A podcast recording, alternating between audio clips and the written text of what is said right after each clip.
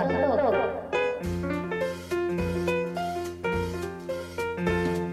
A. ファッショントークは学生同士やファッション業界人との対談を通して服好きの偏愛話から業界のあれこれまで学生目線でゆるく熱く語る番組です今回は AFA と AOC の対談企画第2弾をお届けしますお二人が最新のコレクションで気になったブランドとかアイテムがあれば教えてください。え先に聞いてもいいですか？あー。先になるんで。でなんか俺はやっぱりグッチかな。えいつのですか？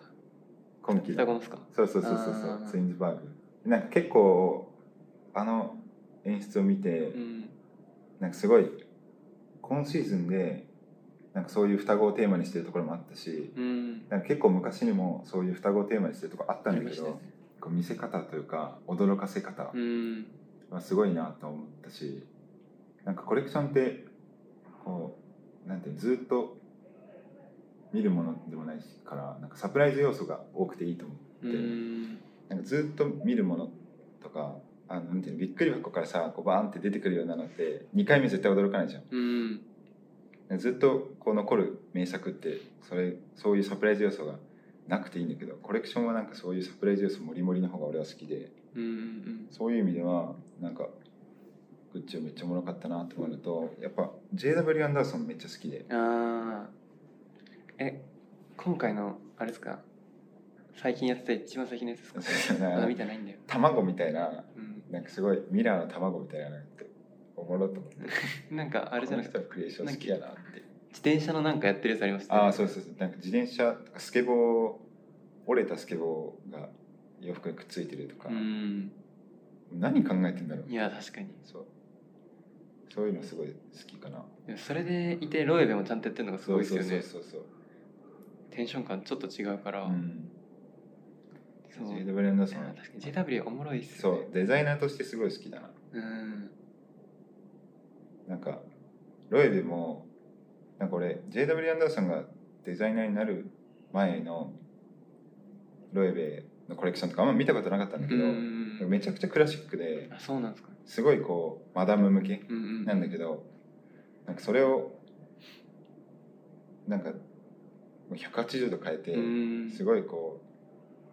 うクリエーションのブランドにしたのはなんかデザイナーとしてすごいなと思うし発想も毎回。うんおもろってなるしおもろいっすそう期待を超えてくる感じ。うんうん JW アンダーソンすごい好きだな俺は。うんうん確かにな。俺今回のウィメンズの方の26SS まだあんま見てないんですけど、うん。6月の時だとパリはまあリックはマジでかっこよくて、うん。なんだろうなんかわかんないけど個人的になんかエジプトっぽいなんかって感じなんかえ見ました？リックのなんか意味わかんないぐらい高いヒール履いてるモデルがめっちゃ転ぶみたいなのあったじゃないですか。世界観っていうかそのリックにしか出せないかっこよさみたいな、うん。あの人がかっこいいやばいじゃないですかあの人がマジで。もう一番体現してるじゃないですか、うん。リック・オーエンスっていうブランドの世界観を。だからまず人として超かっこいいし、そうん。なんか最近その防具のリック・オーエンスの家に行って話を聞くみたいなうん。動画があってそれを見た時になんかアートとか結構いろんなとこに関心があってなんかその別荘なのか家なのか分かんないですけどなんかもうすごいんですよもう、えー。美しさっていうか。家の？いや家の。まああ彼自身もめっちゃ綺麗ですけーど、でそのリック・オーエンスのあの世界観はなんかなんだろうそのグッチみたいなとか JW みたいななんか面白さっていう感じじゃないけどなんかボンってくる感じ、うん。かっこいいなみたいな。リック・オーエンス自身が一番リック・オーエンス似合うもんね。いやマジで。あれは着れないもん 逆にいや本当にすごいと思う。なんかあの年であんだけなんか正しい貫禄を身につけてる感じ。なんか山本洋次とかと同じですよね、うんそうそうそう。本当に確かに洋次とかも結構コレクション厳かで好きでうん。じゃ好きですけど、その着たいとかそういうのとはお気にし別にしてもやっぱ洋次とかそこら辺はかっこいいなと思ったのと、全くテンション感別であのイーゴンラボエゴンラボっていうブランドのコレクション見ました、見た見た。なんかまず服がめちゃくちゃかっこいいんですけど、なんか途中で動画でなんかそのこういう踊ってるみたいな動画が入るんですよ。あそうなんだ。そうなんか覚えてない。あのーでも紹介状の動画とその紹介状の動画と一緒に合わせた動画みたいなのがあってそれだとそのコレクション歩いてる時はめちゃくちゃなんだろう強そうっていうかうんモデルが歩いてるじゃないですか。でもその差しで入る動画がなんかモデルがちょけたりしてるような動画が入ってきて、えなんか服ってその着るものじゃないですか。別に。見るものじゃなくて俺は着たいし着着ることに誰が着ることに意味があるからなんかその着てちょっとテンションが上がってる様子とかなんかなんだろう。そのリアルクローズに近くてでも服がリアルクローズすぎずアバンギャルドすぎないみたいな確かに。あのデニムパンツがめちゃくちゃかっこよくて。なんかセリーヌがエレファントジーンズって前出してたんですけどうん。めちゃくちゃ裾幅広くて。でそれ超かっこいいなと思ってた後に EGONlab がちょっとクラッシュ入ってるめちゃくちゃ裾幅広いこの感じ出してて、うん。それはやばいっていう。えなんかおじいちゃんとおばあちゃんがさああそうそうそうそう。紹介所の外で着てたやつそうそうそう注目が高かったね。日本ドメだとどっかとかありますか？同盟だとどうだろうな。なんかでもあんまり見ないかも。でもダブレットは、うん。まあ、パリコレに参加したんだけど、なんかああいうこうふざけた感じ。いやいいっすよね。あのあの発想すごい三鷹の農園とか。そうそうそうそう。意味わかんないです確かに。じゃあなんかその面白さとか新しさがやっぱ大結構大事ですか？そうだね。なんか発想があそう来るみたいなのがうん。結構好きかもしれない、うん、なんかお城みたいなとこでやってたグッチのコレクションがああったじゃないですか。新しさはないじゃないのかなと思ったけどでもめっちゃかっこいいなと思ったりしたんで。あうん。もちろんそれもいいけど、うん、かっこいいこと大前提かなって。なでなんかそのいろんな考え方とかファッションに対してとかあるじゃないですか、でもかっこいいとかイケてるとかそういうことがあった上でなのかなって。うん、うん、なんかこういうデザイナーとかないの？うん。このデザイナーなんかとかこういう系統とかうん。好きなブランドの系統とかは。あーなんか好きな服服の系統だとジャンポール・ゴルチエが好きなんですけど。あうーん。なんかそのゴルチェのインタビューとかの本読んだ時にこれめっちゃかっこいいなと思ったんですけどなんか忘れちゃって。でもなんだろうやっぱそのいわゆるモードが根底にあってでもモードが何かを自分で突き詰めるとはないなとは思いますね。うん。ただそのなんかやっぱギャルソン幼児がモードってじゃあ黒じゃね？みたいなそういう提案をしてからのモードってやっぱ根底に黒があるじゃないですか。だからなんだろうベースにやっぱ黒は使ってるしうん。結局なんかそのいろんなのややりたいなみたいな。あるけど結局やっぱ一番かっこいいなって思うのはなんか全身ブラックとかするから意外と合ってんのかもしれない。そうね。そうそうそうそうそう。その高校の時とか一番何が好きだったんですか？ブランドとかああいやマルジェラずっと好きだったの。あなんかあのなんだっけ旅ブーツの足の裏に赤いペンキ塗って、うん。でなんかショー会場てかショーのそのランウェイ歩い歩くっていう演出があそうなんですか。そうあって旅ブーツ最初に出てきたのそこなのかな？分かんないけど足の裏めっちゃ特徴的じゃん、うんうんうん。その足型が、うんうん。それをなんか赤いペンキでこう白い布のところにバーっていって。その見せ方何と思ってそれからなんかめっちゃたまたま見たんだけどそのショーの映像は。うんうん。そこからなんかマルタン・マルジェラって何と思っうんて調べたら結構なんか、まあ、でかいブランドでうんうんそっからずっと好きだね。うん。え買ってます？マルジェラ。あの去年一昨年ぐらいのあの秋冬にずっと着てたスウェットはマルジェラのやつ もう本当に本当にいいもの着てるんですねマルジェラ着てたねずっと。いやいいな。でもその匿名性みたいなところよくないですか？マルジェラああってそうね。分からないっていうか人とかでもなんか知りたくなる時って知らないものが多い人じゃないですか、うん。だからそのなんか未知な部分があるみたいなところって、多分男男だからよりそういうのって気になりません？わかるああいいなみたいな。ありますよいてお二人はサークルの代表としてどんなふうに社会にインパクトをもたらしたいかまたもたらしていると考えるかお伺いしたいです。はい。社会って、まあ、結構大枠だと思うんですけど、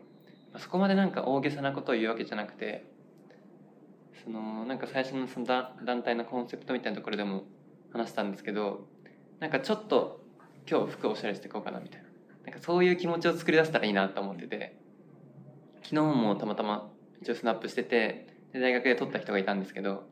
でなんかこういう団体でやってるんですけど撮らせてもらえますかみたいな話しかけた時にうん「あ知ってます」みたいな「フォローしてて」みたいな。なんかちょっとだけいつか撮られたら嬉しいなとか思ってましたみたいな言ってくれた人がいて。なんかそういうのってめっちゃ嬉しいなっていうかそういうのを、まあ、目的の一つとしてやってんのかなと思ってて。なんだろう多分その子その人にとって撮ってる人がいるなっていうのは多分だから認知してくれててだからなんか撮撮られたら嬉しいなって気持ちもあるってことはちょっとじゃあなんだろう。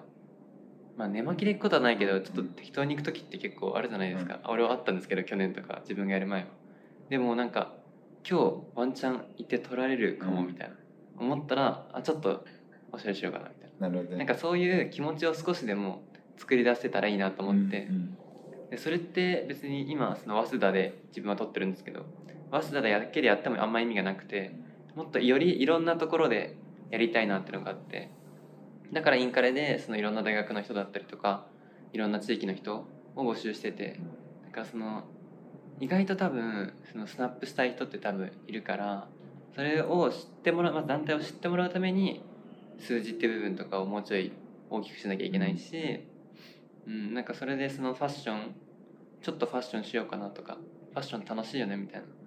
まあ当たり前っちゃ当たり前だし、まあ、自分たちからしたら当たり前に思ってることを少しでも輪を広げていきたいっていうのがまあもたらしたいことうん。かな。なんかあんま関係ないんだけどさ、うん。普通にこういう団体なんですけどってその辺で声かけてるの。あそうですそうです。え基本はそうなんですけど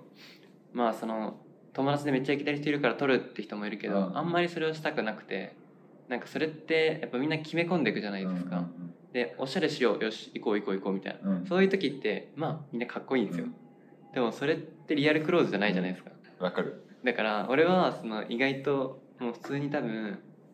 言っちゃえば100点満点のスタイリングを毎日してる人ってあんまりいないけど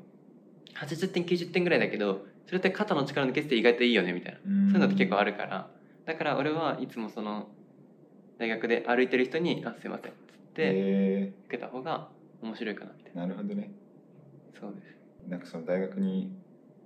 ちょっとおしゃれしてくる人が増えたらいいなって感じいやそうでですね。でもなんか多分もう本当に結構いつもいるんでうん。多分カメラ持ってで結構割とこういう派手派手めな格好してることが多いんで、あカメラと持ってる人いるなみたいなのは多分だんだんと認知されてると思うんですよ、でもそういうインパクトを与えられた時点でこっちの勝ちでうん。あいつもいるなって思われたら特に多分服好きな人とかって結構スナップっていうカルチャーも知ってることが多いと思うから撮ってんのかなみたいな、うん。そしたらちょっとなんかしてこうと思っただけでもう一つの正解というか、うんうん。かなって思ってますね。なるほど。まあ AFA としてはあんまりこう社会に対してどうしたいとか正直なくて、うんうん。なんか自分たちが本当にやりたいことをやってる。うんうんうん。自分たちが作りたい服を作ってるしなんかその先にその何かしら影響を与えられたらいいなとは思うけどうんうん社会に影響を与えるためにやってるわけじゃないからなんか順番は逆かもしれない、うんうんうん。そのいわゆるこうサステナブル系のうんうん。団体のとかなんか割と最近多いしうんうん。なんかすごいインスタのフォロワーいるなとかね。そうあるけどなんか俺らはどっちかというと自分たちが作りたいから作るっていうところがうんうんスタートで、うんその結果なんか社会にいい影響を与えられたらいいなと思うけど社会をどうしたいみたいな感じで動いても意思決定もしてないし本当になんか自分たちがやりたいことっていう感じかな、でこれは質問が悪いってことですか？まあでもあれですよね。多分そのあのサステナブル系のサークルとかじゃない限りほとんどそうじゃないですか、うん。その自分たちがやりたい前提でその結果何かだと思うんで。だって他のそのショーやってる団体だって社会に影響を与えるんだでやってるわけじゃなくてショーやりたくてそのためにみたいなそうそうそうそうそう。ことだと思うんですけどね。そうだからそうなんていうの？一番最初のこう衝動というかモチベーションみたいなのはもうみんな同じだと思う、うん。その結構ショーとか自分たちで洋服作ってる団体と俺らはなんか自分たちでこう区別することは多いんだけど、うん一番最初の根っこはうん。うんこれが作りたいとか、うん。これがいけてると思ってるからやってると思うしそこは同じかな。なんかその洋服に対する衝動とか熱みたいなのはこれがいけてると思いますっていうのを提示してる。そうですね。それなんかそれをもっとより多くの人にどう思ってもらいたいとかはないんだけど、うんうん。とにかく多くの人に届けたい。多くの人にこうなんか見てほしいっていうのもあるしなんかそういう意味でこう社会に対して発信をしてるというかうん。あんまクローズドになりすぎずに展示会やって実際に洋服販売して社会とつながりつながりたいとは思ってるから、うんうん。なんか社会とかどうでもいいと思ってるわけではなくて社会に対して発信していくことも大事だけど社会が求めてることを俺らがやるわけじゃなくて、うん。俺らがやりたいことをやった結果社会がどう思うかなっていうところかな、うんうんうん。優先順位の問題ってそうこと？ですそうそうそうそう。サークル団体または代表個人の中長期的な目標をありましたらお願いします。そうですね。サークルとしては一個大きな何かっていうのがやっぱない団体なんでうーんやっぱ持続可能性そのファッション的なそのなんだろうビーガンとかそういうことではなくて団体としての持続可能性をまず大持続可能することが大事なのかなと思って。そのスナップやっぱ取っててこの結構面白いし今、まあ、団体としてちょっと大きくなっている過程なんですけどやっぱ爆発しちゃうと意味ないからただその、まあ、何年先まで会ってほしいとかそういうのじゃないんですけどただお互いにつないでこうよっていうそのつないでいくために何かをし続けなきゃいけないのかなと思っててやりたいこれやりたいあれやりたいってめっちゃありますけどなんかそればっか優先してじゃあ俺の自己満足で終わっちゃっていいのっていうのもあるし、まあ、そのモチベーションに差異はあれど、まあ、50何人の子がいてくれてる団体でそれをちょっと1年とか2年とかで終わっちゃうのはもったいないから、続けていくことがまず一番団体としては目的かな、目標かなとは思ってますね。なるほど。いやめっちゃいい。俺らも今年の6月7月ぐらいに団体としてのビジョンを作ろうと思って。うん。なんかやっぱりこうサークルってすごい1年でさもうガラッとメンバーが変わるから、なんか運営体制をさ保つのがすごい難しい、うん。それこそその持続可能性もそうだけど、続いていくシステムを作ることが一番難しいなと思ってるから、なんかそのそれの指針となるこうでかいビジョンを立てようかなって思ってる。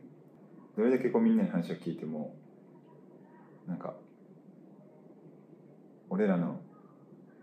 代の自己満にななりそうだなと思って、うん。なんかめっちゃ考えたしめっちゃ時間費やしたんだけど結局ビジョン作れないっていううん。選択をしたのなだからなんか中長期的な目標を立てることが間違ってるとは思わないけどうんなんか誰かがその5カ年計画みたいな、うん。そういうのを立てるのはちょっと違うかなと思ってて、うんサークルとして。ただその年の代表とか副代表の子たちがその今までのそのサークルの運営を踏まえて、うん今年1年どうしていきたいかとかそれをどうその自分たちの下の子たちにつないでいきたいかみたいなこう長いれなんかサークルとしてのこう歴史の中で自分たちの代を考えることはすごい重要だなと思ってて、だから俺らの1個下の子たちにも2個下の子たちにもなんかそういう AFA の歴史っていうほど歴史がある団体じゃないけどどういうふうにこう運営してきてそのそれぞれの代表副代表とか幹部の人たちは何をもってこう団体を動かしてきてどういうところに行きたかったのかなっていうのをこうなんか自分なりに考えた上で今年はこうするっていう判断をしてほしいなとは思ってる。うんかなうんやっぱその多分これってその服ファッションブランドも多分同じ課題を持ってて、うんなんかその日本のブランドって基本的にデザイナーあんま変わんないっていうかその人が終わったらもう終わりじゃないですかブランドって。だから多分ギャルソンとか幼児とかもどうすんのって川思うし。越さんずっと言ってるもんね。多分一世もちょっとなくなっちゃったけど、どうすんだろうこれからとかやっぱ思うし。でも逆にラグジュアリーブランドって続くじゃないですか。それって多分もうそういうシステムがちゃんとあるからその今のそのデザイナーズブランド日本とか海外のってそのデザイナーが超優秀で多分なんとかなってる部分があるからだから自分が超優秀である必要っていうがないしだと逆にむしろ困ってなんだろうやる気あってやろうとした人ができる範疇の仕事内に収めとかないと多分もうあの人すごかったねって多分終わっちゃうからそう仕事いろんなことバンバンバンバンってやってるけどそれをなんかちょっと逆に今度減らしていくのが今うん。あれかなと思って SNS もいろんなことやろうとしてるけどちょっとずつ、まあ、減らしていくというかのも今時期かなとは思ってますね。その判断ができるのマジですごいと思う。なんか何かをさこうやめるってすごい勇気いることだしなんかやらないことを決断するってなんかめっちゃむずいと思うから、いうん。やマジですごいと思うその判断は。だから逆に放置してるんですよ。あその今までは例えばじゃあ TikTok 今どうなってるとか YouTube 編集どうとかめっちゃ聞いてたんですけどやっぱあちょっと今もうすぐみたいな。ずっとなってて。でじゃあ一旦督促しないでみよう。うん。ってなって。督促しないでもうできなかったらそれはもうこれが督促しないとできないうん。ってことじゃないですか。だったらそれは多分もうこっちの負担がどんどん増えるだけだから、えっと、幹部だったりの。だから多分それはもう持続的じゃないからそのなん例えば TikTok だったら TikTok の班の中で督促があってもいいけど、さらにその上からトップダウンでどんどんやっていくとそこまでは多分背負いきれないなと思って、一旦放置したりしてます。うんうんで無理なら多分もうこのままフェードアウトしていくなと思って、って思ってますね。いやマジ全体見えてる。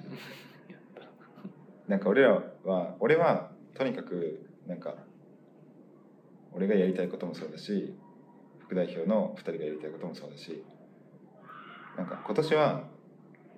俺の負担がでかくなるだけならやりたいことやろうと思ってうんすごいまあいろんなところに手出してるしいろんなことやってはいるんだけどなんかそれがそれをなんか来年の代表副代表の子たちに絶対やってほしいとはあんま思ってなくて。うんその俺らが増やした選択肢の中からうん自分たちができることを選んでそれに集中するとかなんかまた別の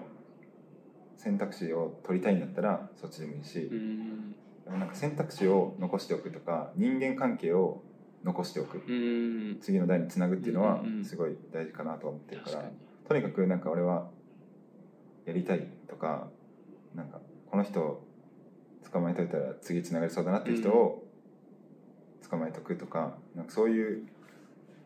ところは結構意識してるかな。うん。だから結構 今多分このままそのまま丸々こう次の代表に引き継いだら絶対にパンクするけど、うん。それはそれで俺が今やってることというかやってる数をそのまま継承してほしいとはあんま思ってないかうら、ん。でもマジで絶対そのシステムを作るとかこう持続可能性みたいなところは本当に大事だとう。思う、んなんか俺の前の前の代表うんがあの AFA の体制をもうガラッと変えた人なんだけど、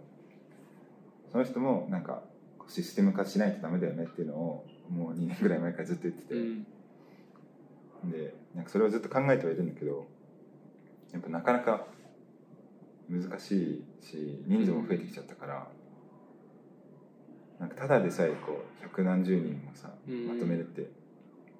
大変だけどそれプラスなんかいろんな大人と関わったりっていうのがあるからなんかシステム化しづらくなってきちゃったなと思っうん。てだから今の段階でそうやってこうまだ50何人くらいの規模でそのやらないことを選択する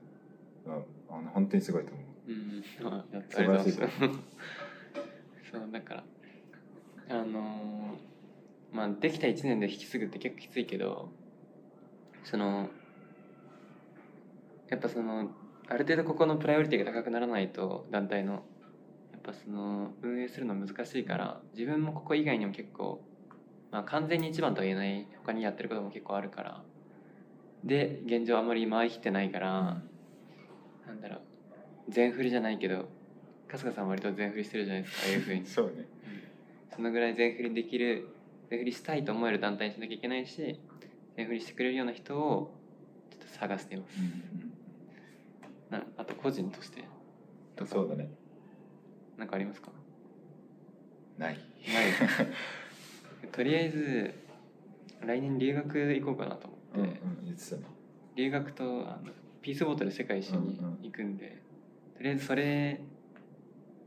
中長期的に目標っていうかそれをしていろんなことを知りたいしなんかずっとワクワクしてたい、若さだからだと思うんですけどなんか楽しいこととかワクワクすることしたいじゃないですか。新しいこととか。だからなんかその自分がやりたいと思うこととか楽しいと思うことをやり続けたいっていう、まあ、これも持続性になっちゃうけどそれが個人としての目標っていうかこう生きていきたいかなみたいな、うん。えピースボートはね半年ぐらいでもある。いや3か月半ぐらいです。あそうなんだ。か一瞬一瞬ではないけどまあ、うん。結構早いね。そうでそう。後期から留学みたいな。そうですね後期。でもなんか留学もまあ結構高いし、うん。そのどこにどういう目的で行くとかもあんま考えてないけど、うん。シンプルになんか楽しそうだからうん。楽しいことしたいなっていうのとあとなんかそれこそグッチとかで働いてみたくないですか？え ないですか？その気持ち。いやまあまあまあまあ。あないか俺はちょっとあるんですよ。だからなんかそういうのも都内でやったらおもろいかなとか。あなんかあのこれやったんだよねみたいな。個人的に自分で思える楽しい経験ができれば何でもいいかなみたいな感じです。どなんか俺も来年はとりあえずとりあえず休学することだけは決めてて、あの時に。そう。何やるか全然決めてないんだけどまだずっと実家だしうん海外で一人で生活してみたいなっていやーそれありますね。なんか海外で一人で俺全然英語も喋れないから海外で一人でさ生活できたらもうもう勝ちやん。いやどこ行ってもさど。どこ行ってもだって生きてはいけるじゃん。まあいける気がしますそうよね。なんかそういうことしてみたいなとか思ったりなんかあんまりこう中長期的な目標を立ててもですごいいろんなところに興味が湧いちゃうの。うん。俺大学入ったら今経営学んでるけどその経営とかの道でなんか将来行くんだろうなと思ったらうん。なんかすごいアート好きになったり、うん。なんか、まあ、音楽はもともと好きだったけどファッション好きになって、うんうんなんかすすごいいろんなところに興味が湧いちゃって、うんうんうん。これは俺絶対無理だと思って中長期的な計画を立てるのが、なんかすごいその場で面白いと思ったことを常にやってたいから、うんそれこそワクワクしてたいなじゃないけど、うん。本当にそれぐらいかな今。うん。目標と言える目標は。えでも起業したいってなかったですか？あそう。起業でも起業したいなってそれこそ中学生の時から思ってたけどなんかそう自分で何かを作るとかっていうのがすごい好きで。うん。でまあ団体の代表もやってるし、うんうんそう起業したいなって思いもあったんだけどなんかあのお坊さんになるとかでもいいかなみたいな最近思ってて僧侶になるとかなんかそれでもいいなと思って。でもなんか高校